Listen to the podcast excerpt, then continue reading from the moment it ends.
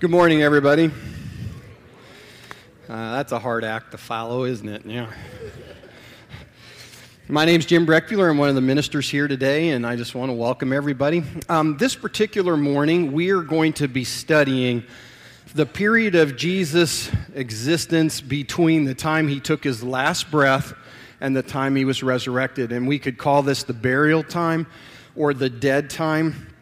And we're just going to look at, uh, uh, you know, the implications of that. We're going to be jumping back and forth between Matthew 27, Luke 23, and John 19. Now, John 19 is not on your outline, so if you want to write that in at the top, it, it will come up. So we start in Luke 23, and here's what we see Jesus is on the cross, he's got two robbers on either side of him. And then at the base of the cross, we're told at some point that the soldiers are actually gambling or rolling dice to see who gets his uh, belongings or his clothes. This is prophesied in Psalm 22 18 over a thousand years before the crucifixion. It's just one of the many prophecies about Jesus that comes true. we also know that the rulers are making fun of him, they're mocking him, and they're saying, Hey, he saved others. Let him save himself. He, if he is the chosen one, he should be able to come down. The soldiers, keep in mind, they're mocking him. They're giving him this sour wine and they're telling him, hey, if you're the king of the Jews, save yourself. They put an inscription on a plaque over his head that said, King of the Jews, to mock him. Even one of the criminals was, was trash talking him. He's over there going, Hey, if you're the Christ, save yourself and save us. But the other thief said, Do you not fear God? since you are under the same sentence of condemnation? And we indeed justly deserve what we've got coming to us. We are thieves. But looking at Jesus, he basically said, This man's innocent. now keep these words in mind. He says to Jesus, Jesus, remember me when you come into your kingdom. And he said to him, This is Jesus speaking, Truly, I say to you today, you will be with me in paradise. So now we start this rapid progression of five miracles one before and four after Jesus dies. The first miracles, there's total darkness from noon until 3 p.m. Matthew 27 45 says, From now, now from the sixth hour, there was darkness over all the land until the ninth hour. Can you imagine if we walk out of here at noon and all of a sudden, everywhere, it was pitch black, no moon, no stars. It was just like nightfall. In the middle of the day, it would be terrifying. Can you imagine how fearful these people were at that time as they realized, hey, maybe we were wrong? Something's really out of place here. Now, interestingly enough, this isn't the first time that God used the number three and darkness prior to a huge event. Prior to the time, uh, at the Passover time, the ninth plague was three days of darkness. So God is getting ready to rescue the Israelites out of slavery in Egypt. So the ninth plague, he sends three days of darkness, of which then he follows up with the pass, the, the death angel going over the homes of the people in Egypt. And the Israelites, if they placed the blood of an unblemished lamb on their doorposts, he passed over them and they were safe. But if there was no blood, he would strike the firstborn in the home, and that's how they knew that they were the Egyptians. So here we have three days of darkness prior to Jesus saving his people with the blood of a lamb. And here we now have three hours of darkness preceding the time when Jesus would die, the final sacrifice. God uses a, a, a lamb and darkness preceding the defeating of evil. And then it says in the 46th verse that he cried out, My God, my God, why have you forsaken me? And some of the bystanders said, Well, he's calling Elijah. And they kind of mocked him. Let's see if Elijah shows up. And then Luke records this in verse 46. Then Jesus, calling out in a loud voice, said, Father, into your hands I commit my spirit. Remember those words. And having said this, he breathed his last. I've been at the, the bedside of dying people when they took their last breath. Many of you have too. None of them ever cried out in a loud voice. Jesus was in total command right here. He was in total command, not only in the, the, the, the, depth and the loudness of his voice, but also the fact that he was committing his spirit to his heavenly Father. So now Jesus' body hangs limp on the, the cross. And we begin a rapid succession now of the other four miracles. Miracle number two the temple curtain tears from top to bottom. Verse 51 And behold, the curtain of the temple was torn in two from top to bottom. Historians think the curtain was about 60 feet high, 30 feet wide, and 4 inches thick. That's a huge curtain. It separated the Holy of Holy chambers in the temple where the Holy God lived on earth from sinful mankind who could not enter the Holy of Holies.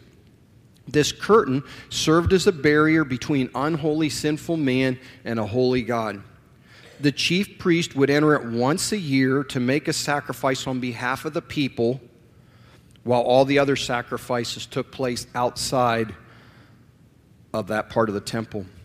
The chief priest entered one time a year with smoke in front of him to yield, shield his eyes from seeing God, and he never entered it without blood.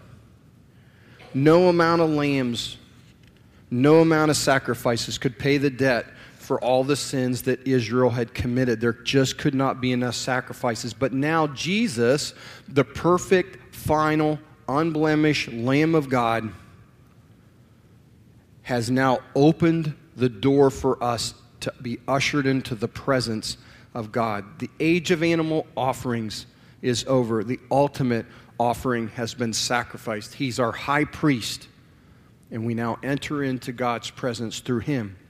Miracle number three. Matthew 27 51 says, And the earth shook and the rocks were split. There was a huge earthquake.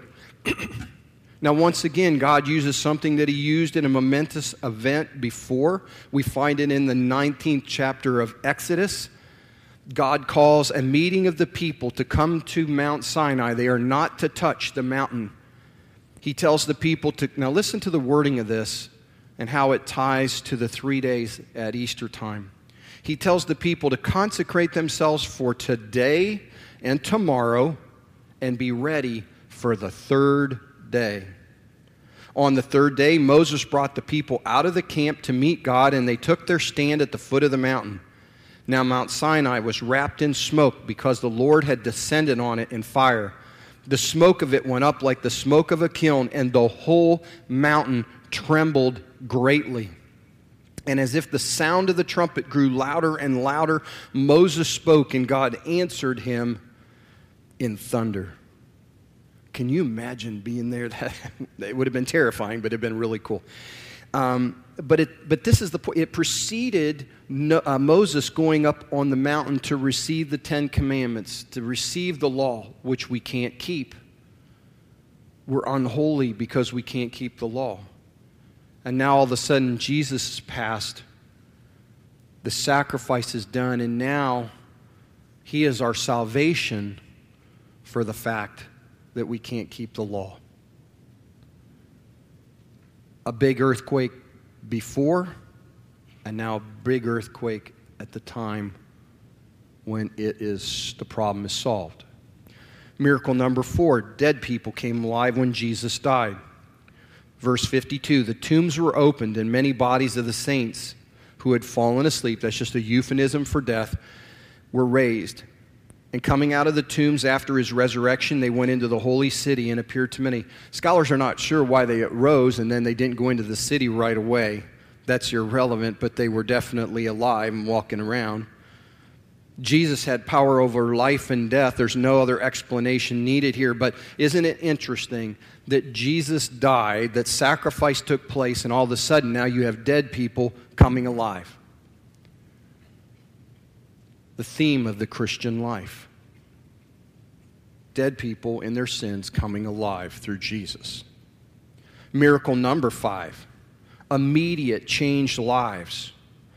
Matthew 27 54, when the centurion had heard, when the centurion and those who were with him, keeping watch over Jesus, saw the earth and what took place, they were filled with awe and said, Truly, this was the Son of God. This would have been the centurion that would have been keeping track of the soldiers who were mocking him. Luke records in the 47th and 48th verse Now, when the centurion saw what had taken place, he praised the God. Certainly, this man was innocent. And all the crowds that had assembled for the spectacle, when they saw what had taken place, returned home beating their breasts.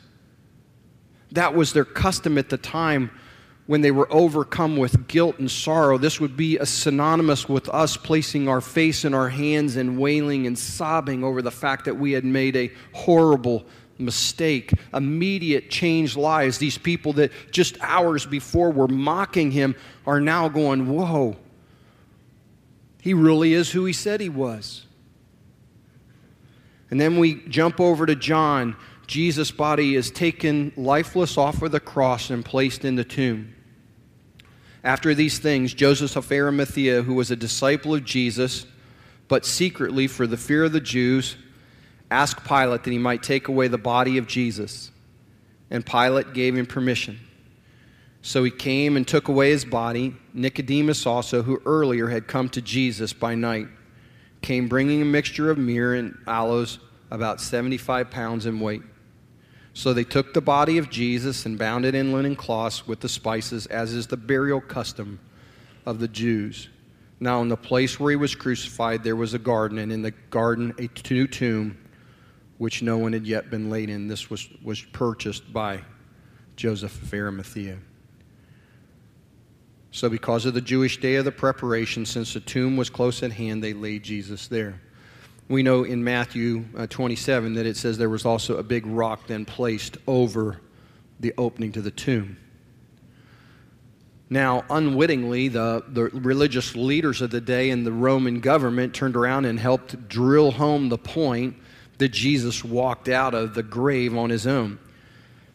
In the 62nd verse of Matthew 22nd, the next day, that is, after the day of preparation, the chief priests and the Pharisees gathered before Pilate and said, Sir, we remember how that impostor, Jesus, said while he was still alive, After three days I will arise. Therefore, order the tomb to be made secure until the third day, lest his disciples go and steal him away and tell the people he has risen from the dead, and the last fraud will be worse than the first. Pilate said to them, You have a guard of soldiers. Go and make it secure as you can. So they went and made the tomb secure, sealing it, sealing the stone, and setting a guard. This was a crack group of soldiers. And if they made a mistake, they could be put to death. So there's no way anybody was going to be coming in and out of Jesus' tomb. So now the question in the dead period is what is Jesus doing in the tomb? We've already seen it after he died. There were four big, huge miracles. So now I'm sure amongst this group, there's, there's opinions on what Jesus was doing when he was in the tomb. There are some of you might have just individual ideas what he was doing in there. Many of you would have said it's obvious. He was on his iPhone. and then a lot of the guys would have said, he was watching ESPN. I mean, uh, you know, because he had he could see in the future. He could watch, you know, the World Series and all kinds of stuff. But that's not what was happening. So let me give you a disclaimer first here. We're going to enter into an area of Scripture where there isn't total agreement, but there's a prevailing thought among scholars. Your church up, upbringing may cause you to differ with me. I have researched these two next scriptures thoroughly this week. I have consulted the writings of Dr. Presley, who was with us three weeks ago, um, Dr. Jack Cottrell, who's a very well known theologian, and other scholars. These are men with one thousandth of their brains would be smarter than me, all right? And then I studied this on my own. And I feel I'm presenting to you the prevailing thought But there may be a few in here that disagree, and that's fine. It's not a thing of disfellowship, okay? It's nor salvation. These are tough passages, but if you couple them with others and lay them out on a table together, this is a very believable position and makes sense as to what Jesus was doing when his dead body was laying in the grave. We go to 1 Peter 3:18 to begin. For Christ also suffered once for sins, the righteous for the unrighteous, that he might bring us to God, being put to death in the flesh but made alive in the spirit. So Christ suffered one time for all of our sins, past, present, and future, for all of mankind. The righteous for the unrighteous. Jesus, the righteous, suffered for us, the unrighteous. That he might bring us to God, that he would reconcile us. We will be able to enter into God's presence. Because Jesus was put to death in the flesh, but he's still alive in the spirit. So he's alive in the Spirit. And then we get to verse 19 as he's alive in that Spirit, in which he went and proclaimed to the spirits in prison. Because they formerly did not obey when God's patience waited them in the days of Noah while the ark was being prepared, in which a few, that is, eight persons, were brought safely through water. You see, the water destroyed the earth and all mankind, everything but because of Noah being in the ark, he was saved along with his family because they rose above the water. Water saved them. So let's address an issue where we may not all agree on.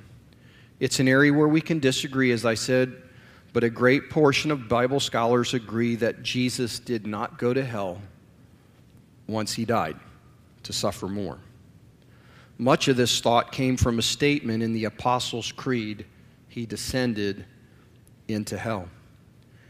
The Apostles' Creed is not found in the Bible. The Apostles' Creed was not written by the apostles. Rather, it was written at least 150 years after the apostles had died. It's called the Apostles' Creed because it was supposed to be a record of what the apostles taught. And now you will even see where the Apostles' Creed is amended at times to say he, not only he didn't, that he didn't descend into hell, but that he descended into darkness. Now, we need to be aware that the final hell is populated at Judgment Day. What we believe is that the unbelieving go to a place called Hades. Now, Hades can have the the general term of the grave, but in this particular case, Hades is, is where there's a separation from God for the unbelieving. It's a holding area until the final judgment, and on the final judgment day, they will then go to their final place, the fiery lake of burning sulfur. Believers, on the other hand, when they pass away, are in paradise with Jesus. They're being comforted, they're awaiting judgment day when they will inherit the new earth and the, and the new heaven, and they'll be rejoined with their new bodies, and there will be no suffering and no tears and only beauty. I cannot wait for that day. Can I hear an amen? You see, while Jesus' physical body in the spirit was in the grave, his spirit was alive. Now, remember, I emphasized he told the thief, You will be with me in paradise today. Jesus didn't say, I'm going to hell for three days, I'll pick you back up on the way out. He said, I commit my spirit into you, my Father. He didn't say, I am going to commit it to Satan for a few days. There is much agreement that he didn't go to hell. Now, he does preach to the pre flood rebellious spirits, it's thought. Now, this is where the question comes up who are these rebellious spirits? They could have been all the people at Noah's time. The, the earth at that time was extremely wicked. It could be all the lost up till that moment. It could be demons or fallen angels. And Dr. Cottrell believes he was preaching to all the wicked and the lost who had previously died. But what does he proclaim? Does he proclaim the gospel? There is no evidence in the Bible that there's a do over after death, ever. A study of the Greek word kerusso means to make a proclamation to announce. And Dr. Cottrell notes the point here is that Jesus is proclaiming his triumphant victory over his enemies even before the resurrection takes place. The NIV translation of Colossians 2:15 rightly describes Jesus' triumphant death thus, and having disarmed the powers and authorities, he made a public spectacle of them, triumphing over them by the cross. This is what he announced to the spirits in prison. It almost sounds like Jesus is saying to his enemies, I told you so.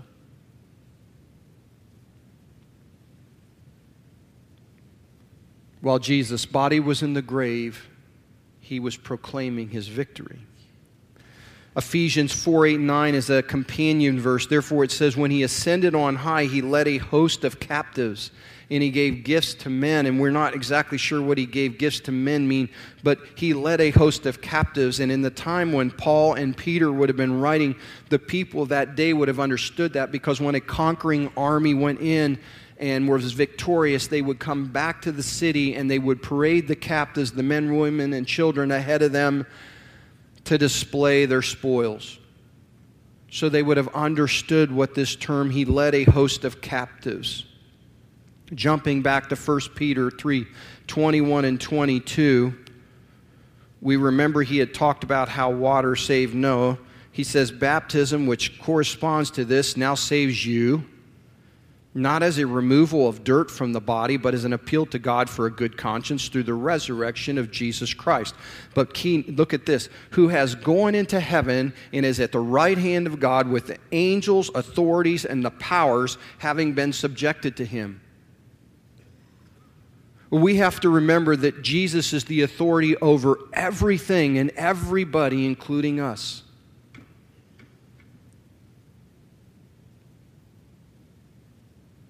Now, the big point here is the beginning, I said this was the dead period.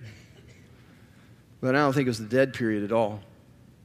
I mean, we were already flying along. It'd be like you were in a, a, a, a Learjet, then Jesus died. Now you're in a fighter jet and he's pushing it to the limit. And then next week, when Steve talks about the resurrection, now we're going to push it into rocket mode. And that's just so um, small compared to the whole thing, but you get the drift. It was not the dead time. And at the end of three days, Jesus, his spirit and his body reunite, and this mirrors what will happen with us on the day of judgment. Our spirits and our bodies will be reunited. No pain, no crying, and our new home. So, what are our takeaways from this? First of all, we've got to remember God is always at work. And if we seek Him, if we pray over what's going on in our lives, and if we're patient and we honor Him, we have to recognize He will be at work in our lives. Think of all the people who thought, oh, this is over. Jesus is wrong. He's dead. The soldiers, the people that mocked him on the way from Gal- to Golgotha and at the foot of the cross, the religious leaders who mocked him, they were all wrong. God was at work as he always has been. Look at the apostles. Wow, they missed it. It says in um, John, uh, Mark 14 50 that when, the, when Jesus was arrested, the disciples all fled. They booked. And in John 20, 19, we find the disciples hiding in a room on the evening of that day, the first day of the week, the doors being locked where the disciples were for the fear of the Jews. Jesus came and stood among them and said to them, Peace be with you. These disciples that had been with him for three years, they saw him feed 5,000, they saw him heal countless people, they saw him uh, walk on water. And here they are, cowardly, holding up in a room. They lost sight of who it was that they had been with. It was Jesus. Now, good news is when Jesus reappears to them, they get back on track, thankfully. And they establish an unshakable trusting faith that turns the world upside down and they establish the church. On the first day, there's 3,000 people added to the rolls. Church history, not the Bible, but church history tells us that 11, 10, 10 of the 11 disciples were martyred for their unshakable faith, with John, the 11th one, being exiled and died in exile. But just think of the anxiety and the fear that they could have avoided if they would have just said, hey, wait a minute, let's think back. This is Jesus. Yeah, he looked like he was dead and he's in the tomb, but we just got to chill because it'll all work out. But they didn't. We must remember this principle all the time. God may not answer our prayers the way we think He should, but He will always sustain us. He will bring us through our times of trouble but we have to be very much about His will and be praying about it and be patient. He's always at work. Second thing to take away from it Christians fight from, from a position of victory. We don't fight for victory. There's a much uh, often misquoted passage in Scripture where people will say, The Bible says that God will not give me more than I can handle. That's not in the Bible. What the Bible says is that God will not give you more temptation than you can handle. And it comes from 1 Corinthians 10:13. No temptation has overtaken you that is not common to man. In other words, there's no new sins today that there weren't 2,000 or 4,000 years ago. God is faithful and he will not let you be tempted beyond your ability. But the temptation, but with the temptation, he will also provide the way of escape that you may be able to endure it. You will have a way out of the sin that is confronting you if you want to take it. When we're buried with Jesus in the waters of baptism, he shows up and he performs a work on our heart and He fills us with the Holy Spirit, and the Holy Spirit gives us power over sin. Colossians 2 11 through 14 says, In him also you were circumcised with a circumcision made without hands, by the putting off of the body of the flesh, by the circumcision of Christ circumcision is the cutting away of sin, and it identified the Israelites with their allegiance to God. But in this case, when you're baptized, you, there is a by Jesus meets you there, and He's the one that does the spiritual circumcision of cutting away your heart, cutting away that sinful nature.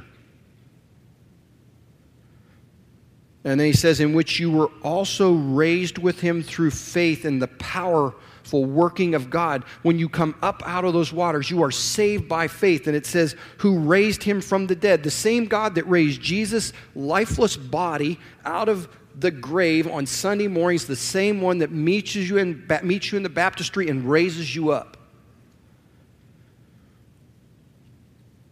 And you who were dead in your trespasses, in your sins, and the uncircumcision of your flesh, God made alive together with him listen, having forgiven all of our trespasses by canceling the record of debt that stood against us with its legal demands. This he set aside, nailing it to the cross. This is so critical that we understand this. You may be thinking, you don't understand though what I was like in high school. You don't know the things that I did when I was away at college. You don't know the things that I did in my marriage three or four years ago. Those sins are the only thing that needs to be left in the grave. Leave them there. Christians get out of the sin business. We grow every day more and more to be holy because of the Holy Spirit. And He will prey on us and try to make us feel guilty. And go, No, I arose with Jesus, but I did leave my sins back there.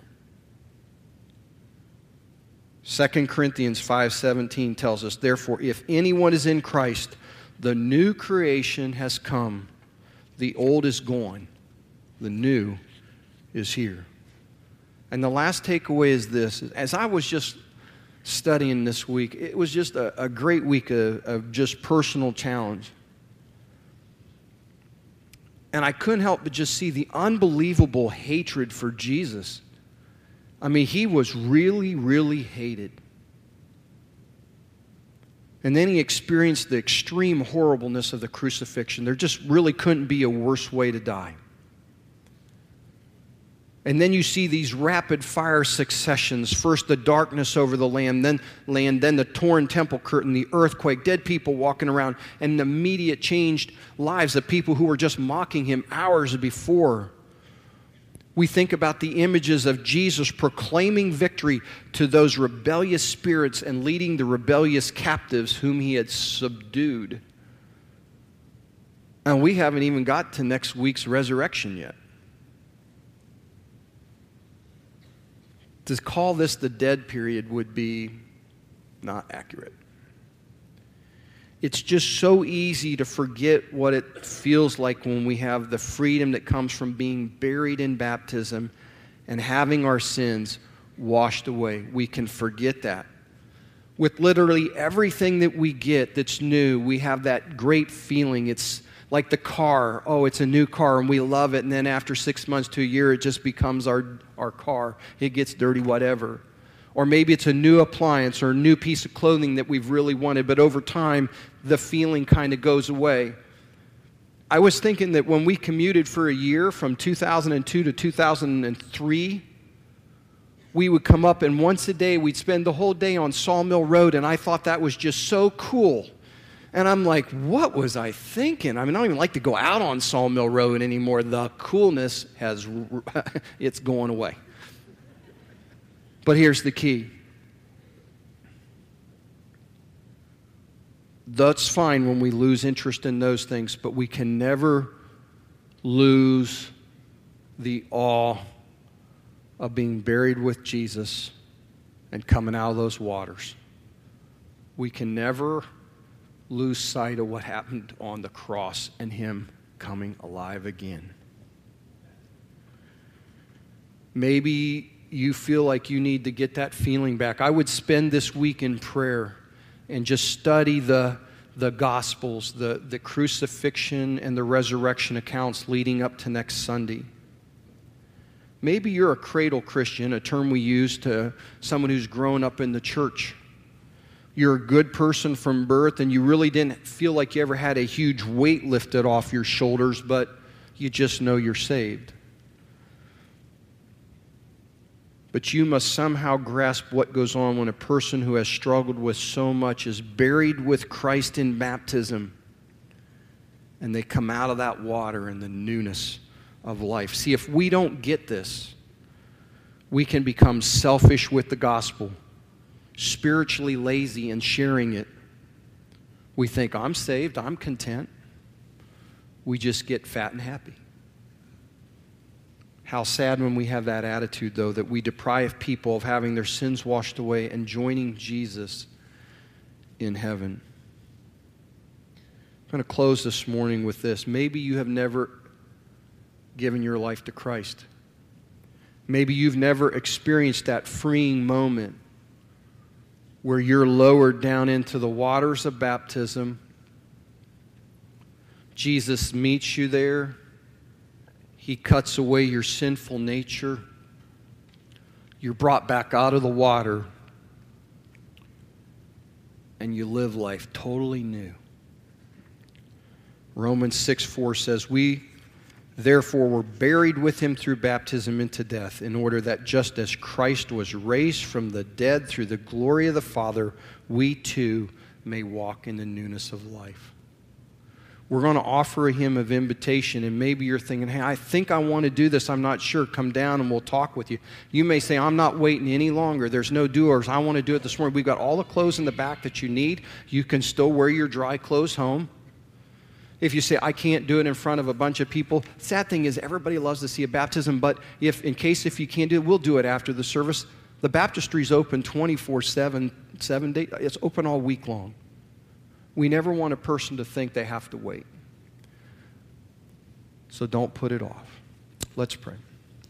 Dear gracious Heavenly Father, you always have been a God of action, a God that works in our lives. You work in, the, in all of humanity. our world seems like it's hurtling um, to a point of where people don't recognize that anymore. But we know as Christians that you are totally in control. We're all subject to you. You're a loving God. And you've given us your son Jesus to reconcile us with us, with you. And we, we so appreciate that. And it's in Christ's name that we pray. Amen. Let's stand.